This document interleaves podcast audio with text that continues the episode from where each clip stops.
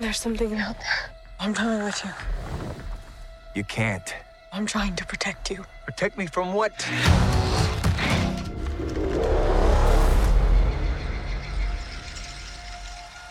It's time.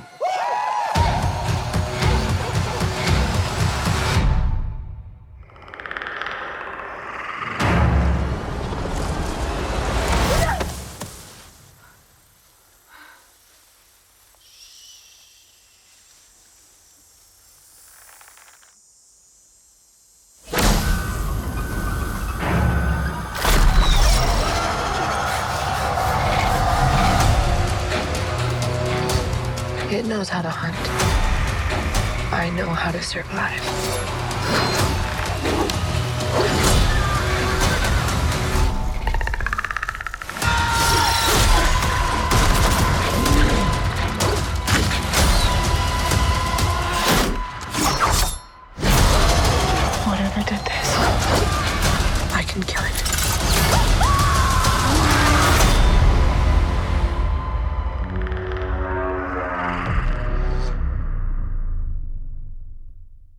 Welcome back to the Film 89 podcast. This is episode 83. I'm Skye, and joining me tonight is one of the Film 89 fandom's favourite guest hosts. He was our first guest host way back on episode 3, where we talked about John Carpenter's The Thing, and he's since returned to talk about Black Mirror, his all time favourite video games, and most fittingly for tonight's point of discussion, he joined us for a huge episode on the entire Predator franchise, and now he's back to discuss the latest entry in the series, Prey a prequel to the original 1987 film set in 1719 America. It is, of course, filmmaker, podcaster, and master cinephile Martin Kessler. Martin, welcome back to Film 89.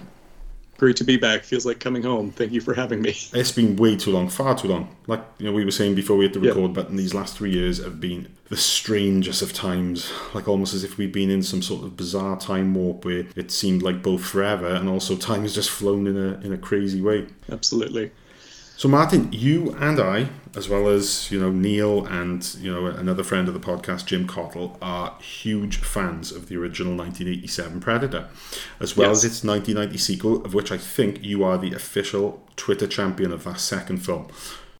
I, I had like a proud papa moment the past uh, week or two because um, I've just seen this like huge outpouring of affection for Predator 2.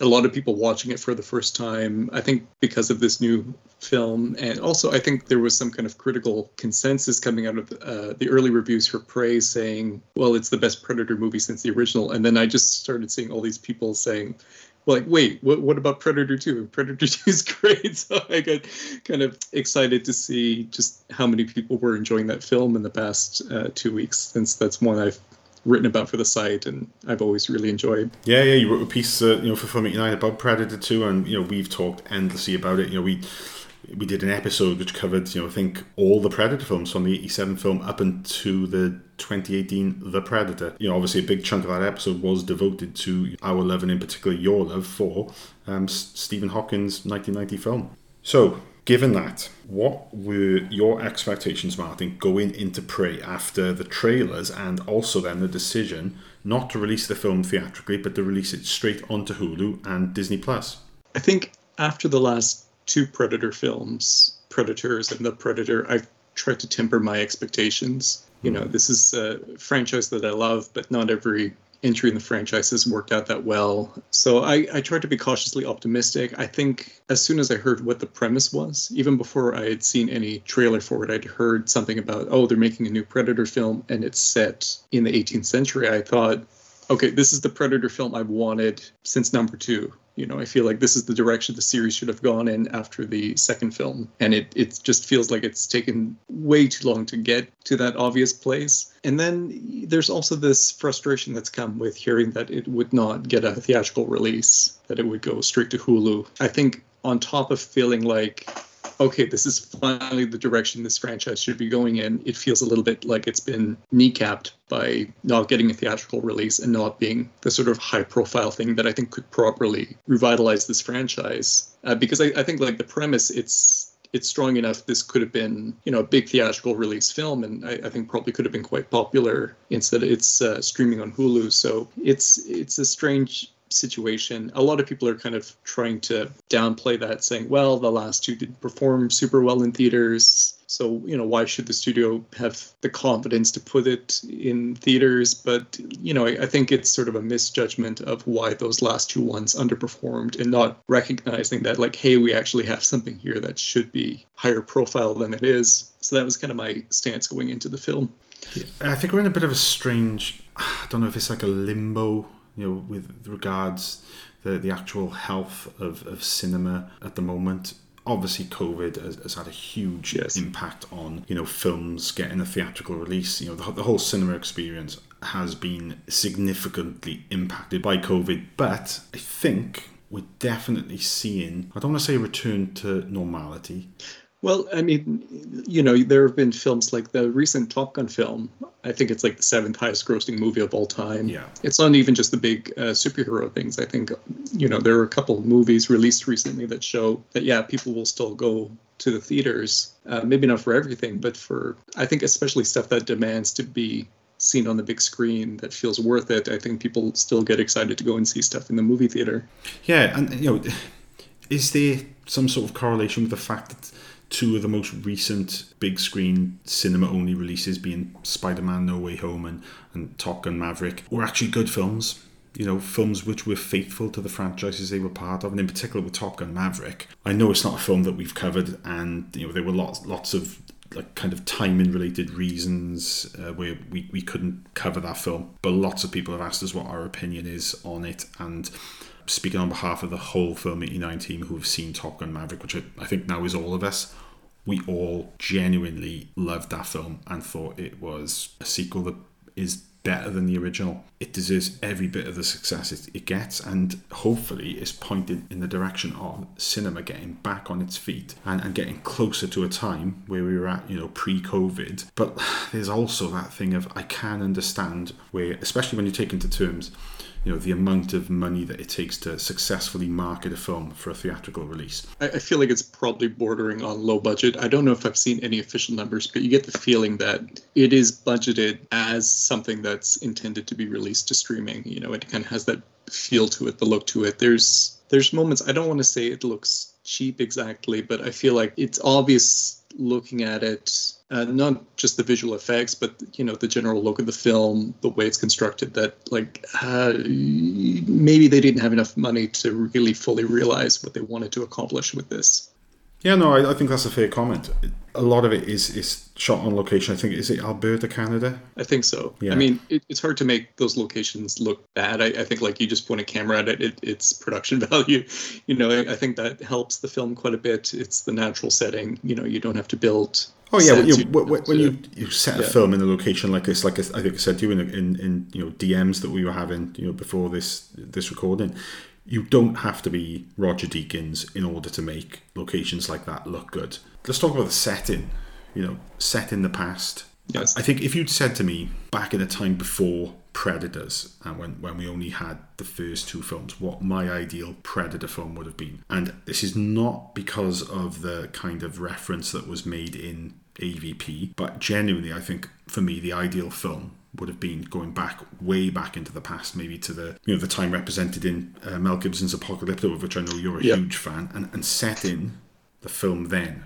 You're way, way, way before recent recorded history, and, and having the aliens come back way in the past and, and, and just basically strip things really down to basics. The fact that they've chosen 1719 America and they've you know set it amongst the Comanche Nation, I was like, well, yeah, you know that's that's a good enough compromise for me. That is a technologically simple enough time to mean that this predator that comes back he or, or comes to earth he's not going to need a plasma caster. He's not going to need the kind of technologically advanced weaponry that we've seen in later films. Going into the film then it kind of was a bit of a mixed bag because this predator that we see in this film he's kind of got technology that we're both used to and we've seen in you know 1997 and you know, he's got that kind of wire mesh razor net that he's got in predator 2 in fact this one seems far more effective than that but then he hasn't got the plasma caster when, when those like laser dots hit a target he actually fires arrows so he's got a mixture of both technologically advanced weapons and far more primitive weapons. And if they kept it more primitive, and I think if they'd made him more of an effective hunter and less reliant on these weapons, which he just seems to pull out of his ass when he gets into a scrape. And let's be fair, Mark, Yeah. I don't think we've ever seen a predator apart from you know at, at that end battle stage, like when Danny Glover is chopping his arm off in Predator Two. I don't think we've seen a predator take so much of a beating throughout the film This, before this we actually really get to the gets, big dust up. Hmm. uh, put through the ringer. Yeah, I, I- it's sort of funny. I've seen some people on Twitter who were criticizing the film about um, Amber Midthunder as the lead, saying, "Oh, you know, putting a." But like by the end of the film, when it's really her facing off against the predator, the predator's been through so much punishment already, and really she doesn't. In in a way, she doesn't kill it so much as uh, tricks it into killing itself. Yeah, which is fine because look, let, Yeah. let's be realistic about this. I think the only people we have seen which have believably taken on and beaten this you know, huge seven foot plus killing machine with technology far beyond anything we've got is the fact that in the first film you have a man god in the form of Arnold Schwarzenegger who barely beats this creature. And it's only because he's stripped down to nothing and the predator removes his plasma cast and it's like, right, you are a worthy opponent, so I'm going to downgrade myself to give you more of an advantage because, as is set up in this film, oh sorry, in the first film and later films, this species of alien hunts for sport and they, they're all about the thrill of the hunt. And in order for that to be something they get satisfaction from, it has to be against a worthy opponent. So you've got Man God Arnie, then you've also got, in the second film, Harrigan, played by Danny Glover, taking advantage of the city he knows so well. He also then uses the Predator's weapons against him. Well, and also Danny Glover feels like a an underdog throughout the whole film. He does, yeah. His, his fear of heights, you know, that kind of thing, which is brought in and used really well. You could say, yeah, he kind of lucked out, but no, I think it was just his grit and determination. He's, he's relentless. Yeah, he's relentless. He's never going to give up. He's literally going to he's going to spit blood before he lets you know this thing who killed his friend beat him. And then to take a young girl like this and, and put her against the predator. If you're going to keep it realistic, I think you have to put the predator in a position where he is weakened to make it believable.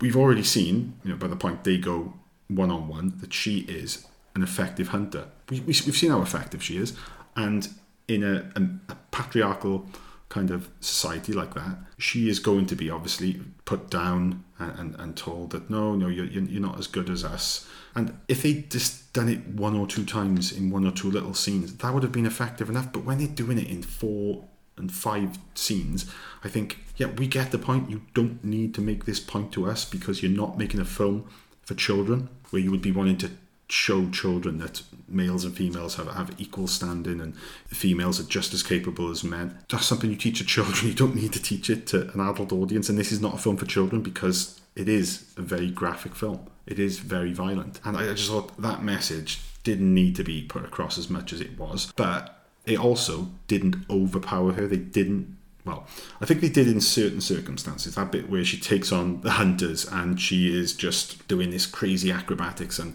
I mean, looking at this from my perspective, my issue was more with how they executed the creature itself in this film. I feel like it doesn't feel quite as intelligent as it did in the um, in the first two films Yeah. or some of the other films. I think, I mean, like you said, I liked the weaponry, the new gadgets they came up with that felt like more of a throwback, that felt archaic. Uh, my favorite was the shield that it used. There's that great it, it got the biggest laugh out of me during the film when um, you have these French trappers, these voyageurs, firing at the predator who uses this shield that kind of flips open and their musket bullets bounce off it, and then they just stop to reload, and you realize they're in they're in Yeah. deep trouble because you know they're they're not going to be able to reload those in time. But um, I thought that weapon was really cool. Uh, but then, like the, the homing missile dart things, it, it felt a little bit too advanced, you know. And I think seeing how the character, how the creature was characterized when it falls back on using its technology, when it kind of cloaks itself to get out of trouble, it felt like, I don't know, not as threatening as a creature that is looking for that thrill of the hunt and putting itself into danger constantly. Yeah. And it, it changed the, the personality of the creature, which I think can be okay, but I, I don't know if I really liked just what they did with the characterization of the, the monster in this. Yeah, and, go, and going back to Naru, Am- Amber Midthunder's character, you know, the lead in this film, she has got cunning and guile. She's very adept. I like her line about, "Well, I'm smarter than a beaver." when Yeah. she's talking about the chewing the leg off. Yeah. And, and she's likable. Yes, I, I feel like a lot of um, the strength of this film, it, it's her carrying the movie. I, I think it's you realize how much of the movie it's just her on her own and her expressions that are selling. Often not the strongest visual effects. You know, like uh, you can see a CGI bear and you can kind of nitpick it and say whatever, but then it cuts to her face and her wide-eyed look as that monster kills this bear. You're you're sold. I, I think you're kind of immersed in the film at that point. But you know, you realize it's it's her doing a lot of the heavy lifting as far as trying to immerse you into this world. I also like the, the, the kind of dynamic between her and her brother, played by Dakota Beavers, and the fact that Yes. when he's with the other male members of the tribe, he is kind of playing his part in, in kind of keeping her down. But later on, once they've been through a few scrapes, he then admits to her that she has got what it takes. And you can see he's almost going back on himself and saying, yeah, you know, it's just my position to go with you know, this male kind of dominated mentality that Yeah. men make the best hunters and but ultimately you are capable and you know i liked him as a character as well but i one of the key things about the original and about the sequel and something the sequel does really well the creature in the original who is just played to perfection by kevin peter hall the physicality. Yeah. you know that, that physical acting which only like a mime artist or or a dancer or someone can do where every movement is carefully thought out. It's also done in the sequel. I always got the impression with the predator in the second film that it was a younger less experienced creature but had a greater array of weapons. And you know, we also learned more about the, the, the predator species in the second film. But in this film, I felt it wasn't a representation of the creature that was in keeping with what we've seen in later films. All I wanted to see was that physically that same creature with less technology at his disposal, and then he would have to rely more on that kind of hunter killer instinct. But like, I got to go back to that thing of it was just a, a lack of of common sense when it came to what arsenal of weapons are we going to give him, and when he was surrounded by those French trappers, and he then puts that device down with all those kind of drone disc things, I thought you don't need him to do that. He should be enough of a threat as just him going up Yeah. against those guys who are physically no match for him and have got these really difficult to reload weapons, which are not that going to be that effective against his his The, armor. the predator should have been able to completely outclass them and Yeah. enjoy that, not not drop off some bombs and run away. That seems out of character. I it, know it it's- was, and it, it seemed Yeah. like a kind of a bit of a cheap get out. For the most part, the film held my interest, but then there were moments which maybe not the time I was watching it, but then on reflection afterwards, I was thinking, you put so many cool little ideas and nods in the film. It's just it's something as simple as uh, when Naru makes you know she sort of peels the kind of um, you know the outer layer of, of, of, of those branches and makes that kind of like rope like thing weaves it into this sort of rope which she just attaches to the tomahawk and then she's got this weapon that she can quickly retrieve and then you know it, it means it, it was like effectively having an infinite supply of tomahawks you know that was a cool little touch Yeah. and I want to see more of that Yes. without without without reliance like you say about the shield. I felt the way the shield was portrayed in the film at a certain point it actually looked like his most effective weapon because it could cut through anything. Uh, in close quarters it just gave him a massive advantage because it was both a defensive weapon and something which he could just cut people to shreds. He also had that kind of huge spear which split into two he had the darts he had any number of weapons at his disposal and it, it also it, it almost my, my fears were that they were going to Mary Sue Naru and they were going to overpower her. But I actually think in too many parts they overpowered the predator, but then they also made him more dumb in the fact that he was too reliant on weapons. And you always get the impression in the first and second films, especially the first film, that this creature he knows that he is better than everyone he's going up against. He is just trying to whittle down this group of men just to find which one is the alpha male amongst the group, and he then wants to go up against that one because even though that scene where Billy is on the bridge and he cuts his chest, we don't see what happened. I think we can kind of posit the fact Well, that his his screaming. It's it's not like a predator just blasted him with No. a cannon. You get Yeah. the sense that you know whatever happened, they were fighting one on one because it was a challenge. Um, I think like the visual storytelling in this film, it felt not very subtle in comparison to some of that. Like, you know, the way they illustrate that the predator is looking for the the alpha prey, that the creature that it can go after that would be some prize. You know, they show the snake eating the mouse, so he skins the snake, and then the wolf eats the rabbit, so he kills the wolf, and it feels like very kind of obvious that it's it's telling you these things. Uh, versus, I, I think like when you're watching the first two, it's more fun to kind of just feel that out and see that logic play out through the course of the film without really having it explained to in quite that way. Yeah, and I think the fact that in the first film we don't see any evidence that the predator has gone after animals as, as prey. I mean, I think on its, um, I don't know what you'd call it. It's got like little caiman skulls and things like that kind of wrapped around it, creature skulls. So it probably was in the meantime when it wasn't hunting people, killing like crocodiles or whatever. I, I think. Uh, I mean, I can see it going after a bear and things like that. Like that, that makes sense to me when I'm watching Prey. I think for me, it was more just the necessity to kind of show a whole scene where the predator like analyzes like ah yes that is the predator and that's the prey and i'm going to go after the predator. And you know it, it, felt like over explaining it to me in some ways versus some scenes i thought were kind of under explained i mean i wish um, partly I, I wish you got a little bit of a better sense of some of the other characters of the film. I feel like they could feel a little bit um, underdeveloped. There were moments where i was watching and you know the predator's creating a lot of mayhem and I was thinking, wait, like didn't that guy just get killed? Is that a different guy? yeah. Um, you know, and I think going back to the first film, I think that's a great example of how you can add a lot of character visually to your cast to make them stand apart from each other and easily identifiable. And, you know, even if you don't know the names of the characters on first viewing, you know, like, oh, that's the guy the big guy with the big gun and the MTV shirt, and that's the guy with the glasses who makes the joke. And you know, you can kind of identify them very quickly and easily that way. Um, or again, like talking about a film like Apocalypto, which in some ways maybe is not as similar as it, it could have been with this, but you know, if you watch Apocalypto, I, I think there's a good effort to make everyone in the cast very easily identifiable. So when you have this big chase at the end and you know it's very very fast paced you can say like okay that's that guy just based on how he dressed how he looks uh, you know it's very distinctive versus you know a film like this when you have a bunch of french canadian guys who look maybe very similar.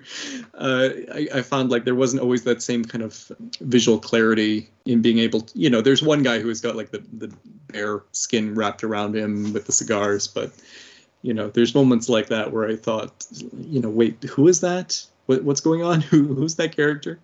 Yeah, I think those um, those guys were totally disposable, and, and also I thought it was a little bit too on the nose. By as soon as we meet them, they do everything they can to tell us that these are bad people, and I don't think they should have gone about it that way because obviously later on she comes to rely on one of that group. I just think that was a little bit too on the nose, and I would have liked to have just seen a little bit more restraint in that regard. I one of my big issues with all the subsequent Predator films is the fact that aside from the second one, which I think does a pretty good job, none of the films, especially Predators and The Predator, who have this you know this assembly of they're basically trying to replicate the, the men on a mission feel of the first film, and none of those films are followed did anywhere near as good a job as John McTiernan's original did because all of those guys, we learned enough about them in a short period of time to get to like them. There's a bit of a uh, sleight of hand, bit of a rug pull where we see that opening action scene where they, uh, you know, invade the, you know, the, the guerrilla camp, and e- even the action choreography was done by Craig R. Baxley, who was one of the action choreographers on the A Team, and it does look very A Team, and it does look very 80s generic action, and then all of a sudden the tables are turned, and whoa, hang on, this is not a, a typical, you know, Arnie action film. This is not the sort of natural follow up to Commando. This is something totally different. This is Arnie and, and, and, an invincible team completely on the back foot up against something that they have no idea what they're going up against. This is something like they've never seen before. I like that kind of fork in the road and the way the story turns. Obviously, the second film wasn't able to do that because we knew what our protagonists were going up against. I would have liked to have seen a little bit more of that sort of tension building in the first act of this film. I, I wish they got a little bit more into. There's a scene where she says, "Oh, like what I saw, it looked like a uh, Mupits, which is a Comanche. Yeah, it means like giant. Basically, it's like a folkloric character figure." I wish it kind of got a little bit more into, you know, is this something supernatural? Is this something alive? And I feel like that would have paid off mm. really well when her brother, played by Dakota Beaver, says, "If it bleeds, we can kill it." You know that callback to the original film. I feel like if you had more of that atmosphere of ambiguity in the characters not really knowing what they're up against and then you know saying like okay we're rational this thing we can kill it we just need to figure out how i think it would have felt a little bit stronger Yeah. And I don't. I think what this film needed was a moment like that moment in the original. When I was twelve years old, I first saw Predator for the first time. Maybe, I was. I would say I was twelve. I, I could have been younger, but it was. Say it was around 88, 89. I saw it on VHS. It was the same day I saw RoboCop, also on VHS, and both of those films. that's an amazing double Yeah, feature they, they just left a permanent mark on me. And yeah the, the point in Predator which totally got my attention and really stuck with me was that bit where Dutch and his men find the skinned bodies of Jim Hopper's men. I'd never seen anything like that before. It, it it's it's horrific. It's bone chilling. Even the reactions of the guys. You know, Poncho and he says, "Holy Mother of God," and he crosses himself, and Max says, "It ain't no way for no soldier to die." That's the moment in the film where it's like, shit, this is something entirely different. This is something inhuman. This is something ungodly. Like, what the hell is going on? I would like to have seen Naru and some of the other, you know, tribe having a moment like that where they found maybe some of their own people strung up in the trees, skinned or, or otherwise mutilated, you know, in, in some way that may, maybe made them think that, well, these French trappers that we know are sort of encroaching on our territory.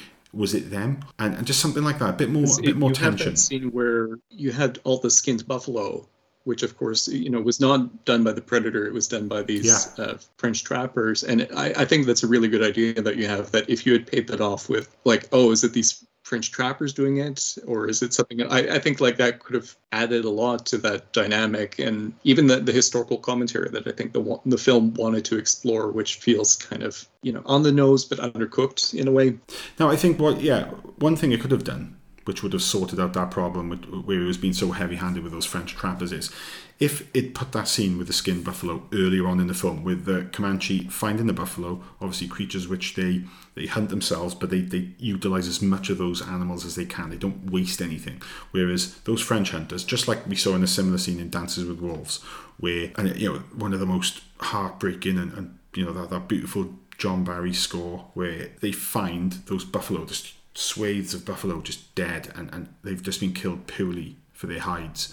And if they'd had a similar scene early on in the film with the Comanche finding the buffalo, and then obviously the huge insult that that would have paid to them, that would have then given them impetus maybe to go after the French trappers. And then if in between that they would have found a load of their party also hung up and skinned, that then would have given a new tension and a new dynamic. And then, no, hang on, there's actually something else doing this. Just something to make it a little bit more of, Yeah. you know, walking that sort of tight line between science fiction, action, and thriller, which I think that's something Predator actually does perfectly because it's there's a seriousness to Predator, especially when they understand the gravity of what's going on. You know that line like Poncho says, "You," he says, "But you ain't afraid of no man." And he says, "There's something out there waiting for us, and ain't no man. We're all gonna die." And it's it's just it takes you out of the action film cliche, and it puts this film somewhere else. It, it kind of straddles, no, the original film. I mean, sorry, straddles all sorts of different genres, and there's a lot of overlap. And I think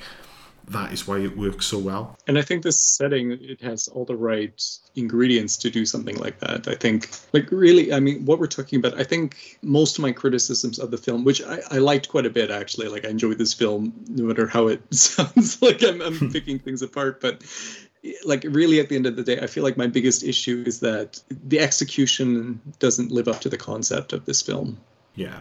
Well, look, as maybe a bit of a sort of late in the game disclaimer for people listening to this now.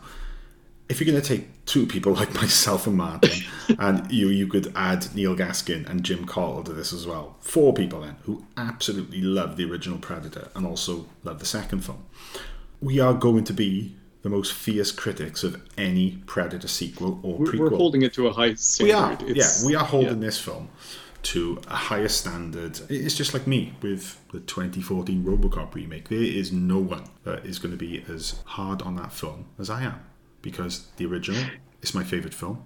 I- I'd say it's the film I probably know most about. So if you want to put that film under a big magnifying glass, I'm going to be the person who does that. And it's the same with you, The, uh, Martin, with this film. the RoboCop remake actually makes me appreciate the original more because it's showing you all these different directions it could have gone in and why the directions that the original went in worked, you know. Uh, so sometimes it's uh, it, it's interesting to see somebody handle the material in a way that uh, just reaffirms why the original worked. But I mean, I don't know if Dan Trachtenberg, who directed Prey, was maybe the best choice for this. He only has one other film, 10 Cloverfield Lane, which is a film that like I I liked parts of it. I was kind of mixed on certain things also, but after this, like I I kind of get the feeling like he's not the strongest director. You know, there's parts where visually this film feels a little bit weaker. I'm sure again part of this might be the budget, but a lot of it feels like him kind of doing I just put the camera kind of close and hand hold it because he doesn't necessarily have a clear idea of like where to put the camera at any given moment, you know. And you know, just communicating certain ideas visually, I don't know if he's he's the best at that. Um, I thought like maybe if the concept had gone to somebody who was a more seasoned director who could maybe tighten up some of the things in the script and and give this a stronger visual identity and kind of take it to that next level, I think you would be looking at an, an A picture instead of a B or a C picture. Yeah, um, let's let's look at the Predator. You know, the the last Predator film we had. The Predator is like um, you know something they tried to make an A picture that like ends up coming up feeling like a sea picture because of the the ideas and the you know there there's a lot of moments in the Predator where you're just watching it thinking like what were they thinking? yeah. yeah, I didn't really have that same feeling looking at this because like um, Prey, I think what they were thinking was was correct. You know, they were completely on the right path for this, and it might have just come down to a matter of like ah, I wish they had like a little bit more money. I wish they had a little bit more style or oomph to kind of make it pop, you know. I mean, the Predator itself, I already talked a little bit, but like I was thinking like the the physical performance compared to Hall's performance in the first two, it to me seemed a little bit stilted here. And like the costume itself, I think looked not, you know, it looked good at a distance. I like the kind of skull mask thing that they did. And then you get closer to it, I'm like, oh, this doesn't look as good. And partly it's the way it's shot, partly maybe it's the costume itself. You know, there, there's shots where uh, it's a close up on the hands when it's um, healing a wound on its leg. Yeah, it, the hands. Yeah, no, you put out that brilliant yeah the, the, the, hands. you can just see like it looks like the, gloves that the actor has on aren't that flexible. So I don't know if you know the performance was impaired by the suit in this one a little bit, or you know, there's definitely shots where like I could see when he was fighting the trappers, like my mind just immediately went to like I know exactly where the actor's head is in the neck of this costume, and like the head doesn't sit right. Something weird, like the way it like kind of leans forward, and it feels like there's a lack of personality coming through there or like a lack of not personality but like a, a, life you know that this is like a living creature at moments that i think you know the first two are so good at kind of keeping up that illusion and making you feel like you're watching a you know real living monster and then i honestly like when the mask came off and you see the um the new design for the creature's face, I was like, oh, this is kind mm-hmm. of bad. that was kind of my reaction. I, don't know, like the, the Predator itself just seems to be getting worse and worse looking on screen. I don't know if you agree with me, but I saw this YouTube video a little while ago saying like what's wrong with the Predator's mouth in the sequels, where they kind of explain that like you know in the first uh, one and the second one also the the mandibles should close up in front of the mouth and it sort of makes like a logical sense for this creature where you know it doesn't have lips to keep itself moist uh, but like you look at over time the mandibles kind of move further and further away from like the central mouth and you get these kind of buckling effects on the skin of the of the mandibles that should kind of go tight over the front of the mouth. It's a little bit hard to describe in podcast form, but if you can find this video, on YouTube, it does a great point of illustrating like why the predators in uh, AVP and some of the later ones just look uh, not quite right. There, there's something that definitely looks off about them, and I thought about that with this one as well, where it looks all right when the mask is on and you can kind of see the mandibles moving, but something about both the design and then the kind of CG effect that they have for some of it, I, I thought it looked kind of bad. do, do Martin? I think well, the simplest explanation for what you've raised there is is two words Stan Winston. Yeah, it's like it's a testament to Stan Winston and his team. Like the the creatures looked worse over time, not better. You know, it's it's not about technological progress. It's about that artistry of trying to bring something to life through special effects. Yeah, I think it's, it's when you when you nail a perfect design, and uh, let's look at a few examples of perfect designs that we've seen. Look, you've you've got th- those original stormtroopers which were designed in 1977 for Star Wars. When, when George Lucas tried to redesign them in 2002 for Attack of the Clones, the fact that he moved away from practical effects, not a single clone trooper in Attack of the Clones was done practically. They were all done with CGI. And you can tell. But also the design of, of the stormtroopers just it didn't look it, it didn't look as timeless as the ones from the original trilogy. And then in the third film, when they brought them back to looking a little bit more like that traditional stormtrooper design, it was only then that they started to improve. But still, even then, they were all done with CG. They they, they, they, they just never captured the, the look and feel of those original designs.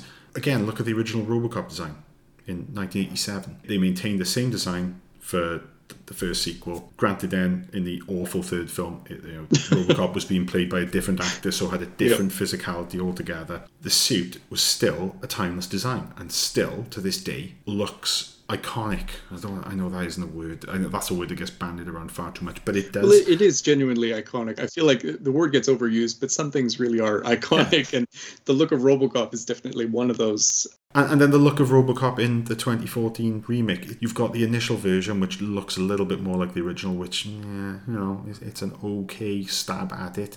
But then when you've got that all black suit version, just looks like a guy in a rubber suit let's go back to Predator 1987 and then also you know the, the, the Predator in 1990 and, and the Elder Predator in that same yep. film in Predator 2 which was actually the same reuse of the original 1987 suit they just changed things on it they put more kind of um, trophies and things on him gave him kind of um, gray uh, like, hair and yeah uh, blue, a couple like, little changes yeah, yeah yeah, like a bluish kind of greyish colour to his, his kind of dreadlocks or whatever you want to call them. But that design, it, it it's the eyes, it's the the fact that the mandibles look moist, they, they look it, it looks real, it looks tangible, and like you say, every Predator film you know after Predator 2 they just they just never nailed the look of, of the creature again and I think it's just down to the fact that it wasn't Stan Winston Studios that were doing it um in complete agreement I think with what you said I, I think also like Kevin Peters Hall's performance in those first two is so brilliant. Like as far as physical actors go, I think I didn't see the original quote, but somebody on Twitter mentioned to me that uh, the director of Prey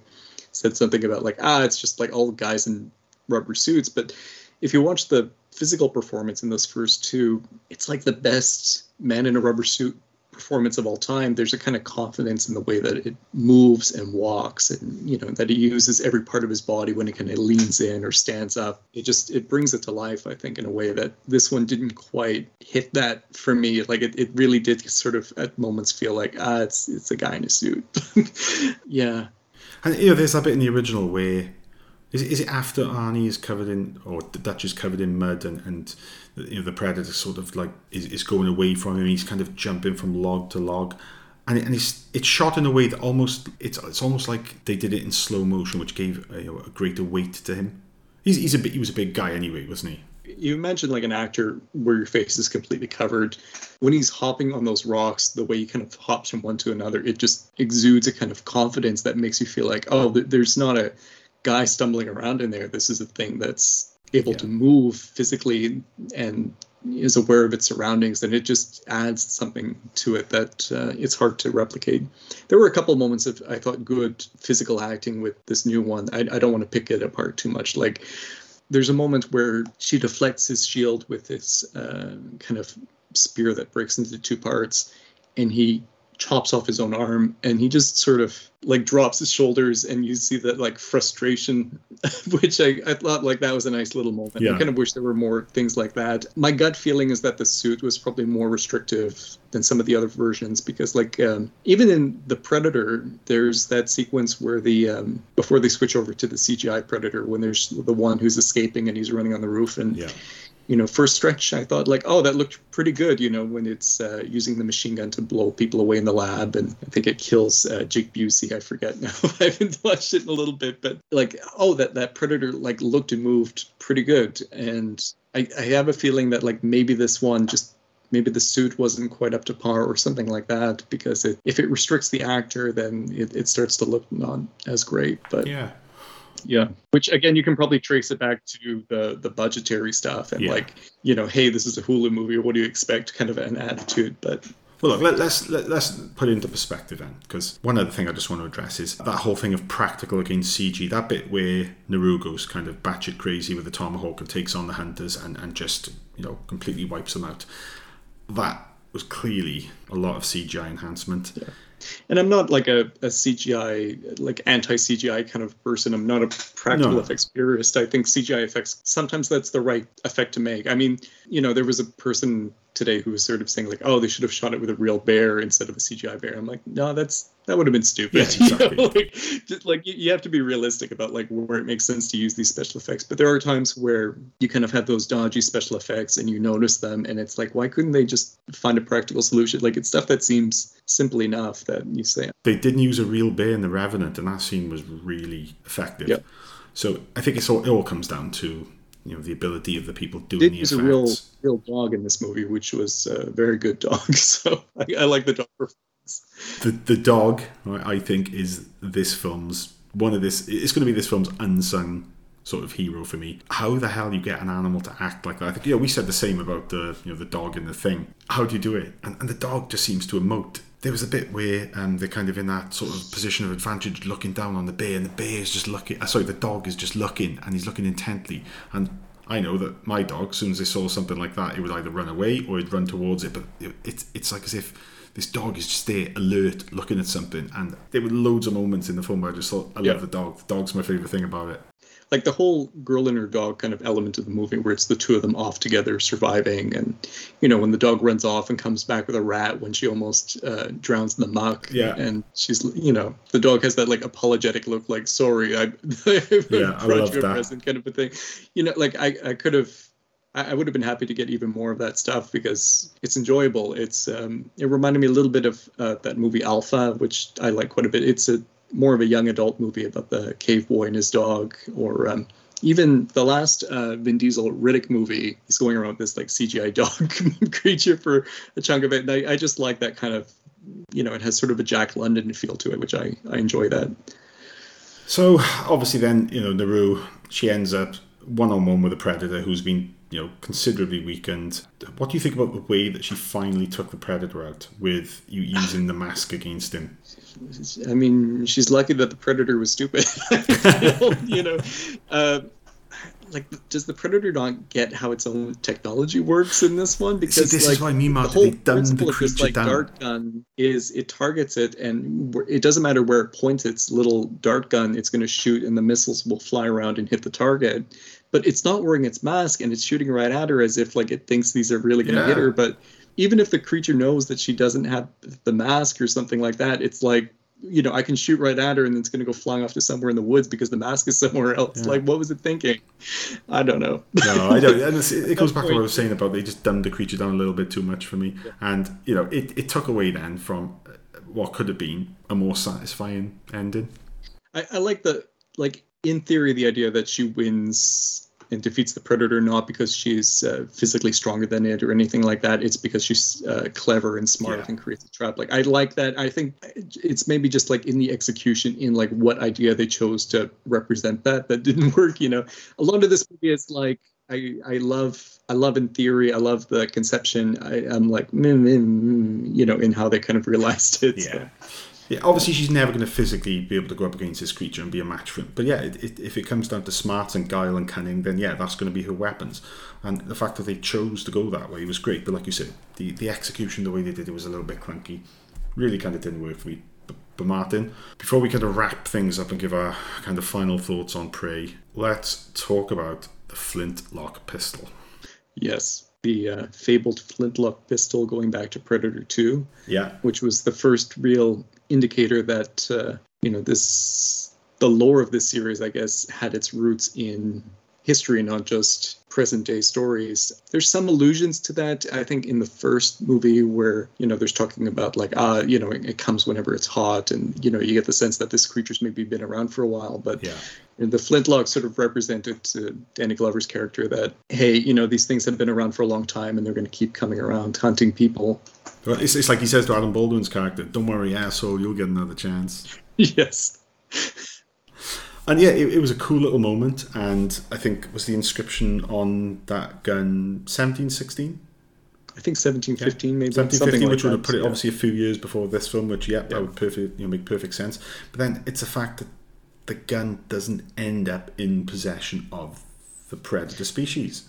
Yes, I, I assume this was this film's way of sequel baiting. Like, Hmm. oh, the predators are going to be back for their buddy, and you know she's going to fight some more of them. Like, I, I don't know what is necessarily the thing, but it's sort of strange that it didn't completely line up with the second film. I, I thought like the spaceship with the predators on it was going to return after she kills this one, and she was going to have some sort of an exchange or moment with the the others maybe she would give them the gun something like that you Yeah. know they, they'd respect her you know this tribe of predators would like you know said like you really are a warrior in their own way something like that but you didn't get that moment which i thought was strange i, I was kind of expecting it but It, it it seemed like Martin they had a, a nugget of a good idea the, the way they inserted the gun into the film, but then they didn't know how to properly follow it up to tie it into Predator Two. And it, it you know, let's then move on to that post-credit sort of paintings thing, which kind of tells a story.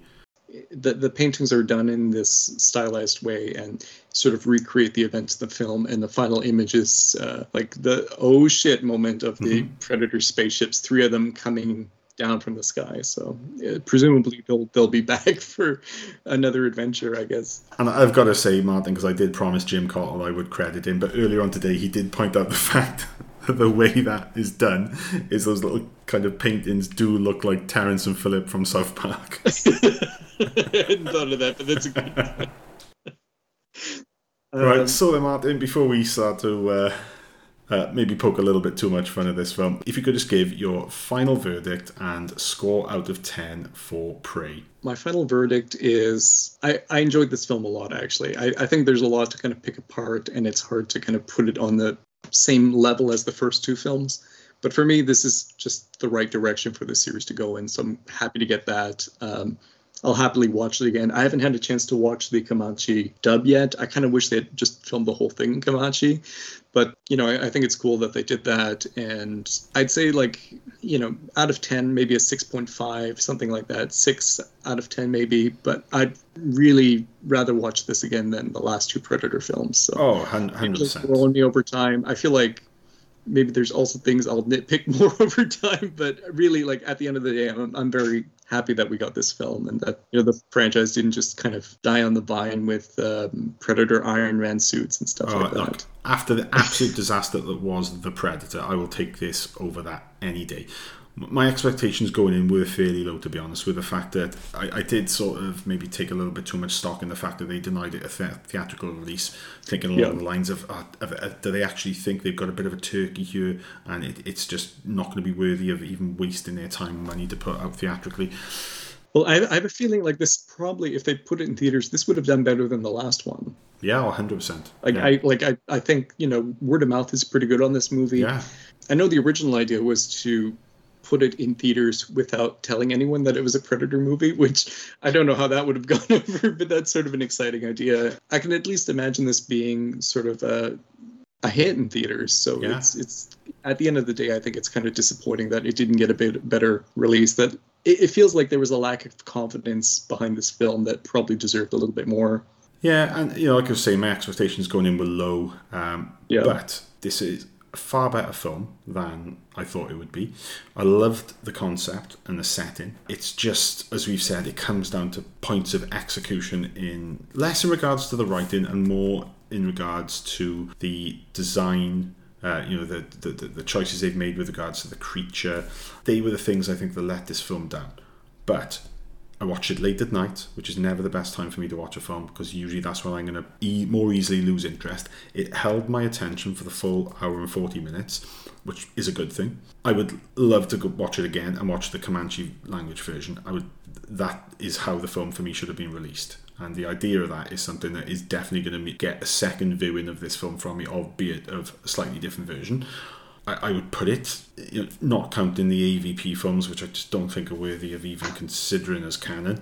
Although, you know, I know there's many people who have argued that AVP is, is, is a far better film than you know a lot of people.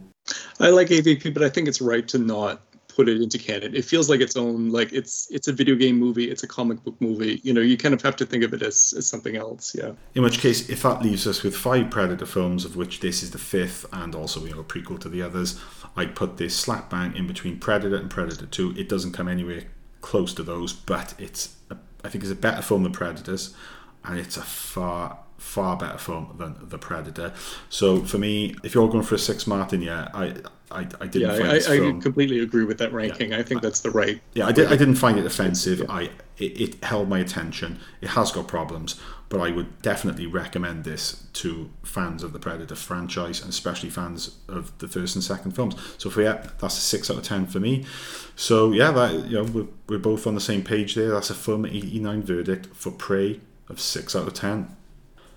So, before we wrap this episode up, I'd just like to give some shout outs to a few of our followers because we just don't seem to have time to give as many shout outs as, as we used to. So, big thanks go out to two of our most loyal supporters Paul Tufnell, who you can find on Twitter at Tuff86, and Charity Schmidt, who's also on Twitter at Charity E. Schmidt.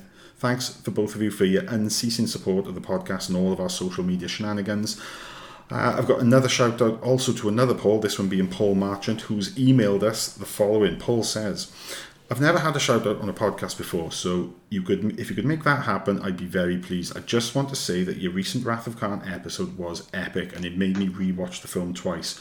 Also, Skye and Neil, your, your Obi Wan Kenobi episode was maybe the funniest episode I've heard in a long while. the way you both offered proper critical analysis while also making the episode laugh out loud funny made it one of my favourites of your episodes so far, and that's coming from someone who actually quite enjoyed the Obi Wan show in spite of its flaws. Anyway, keep up the good work and thanks in advance for the shout out. No, thank you, Paul, for the kind words. As Neil and I both stressed on that episode, we don't like dumping on anything, especially something Star Wars related, because we are Star Wars fans.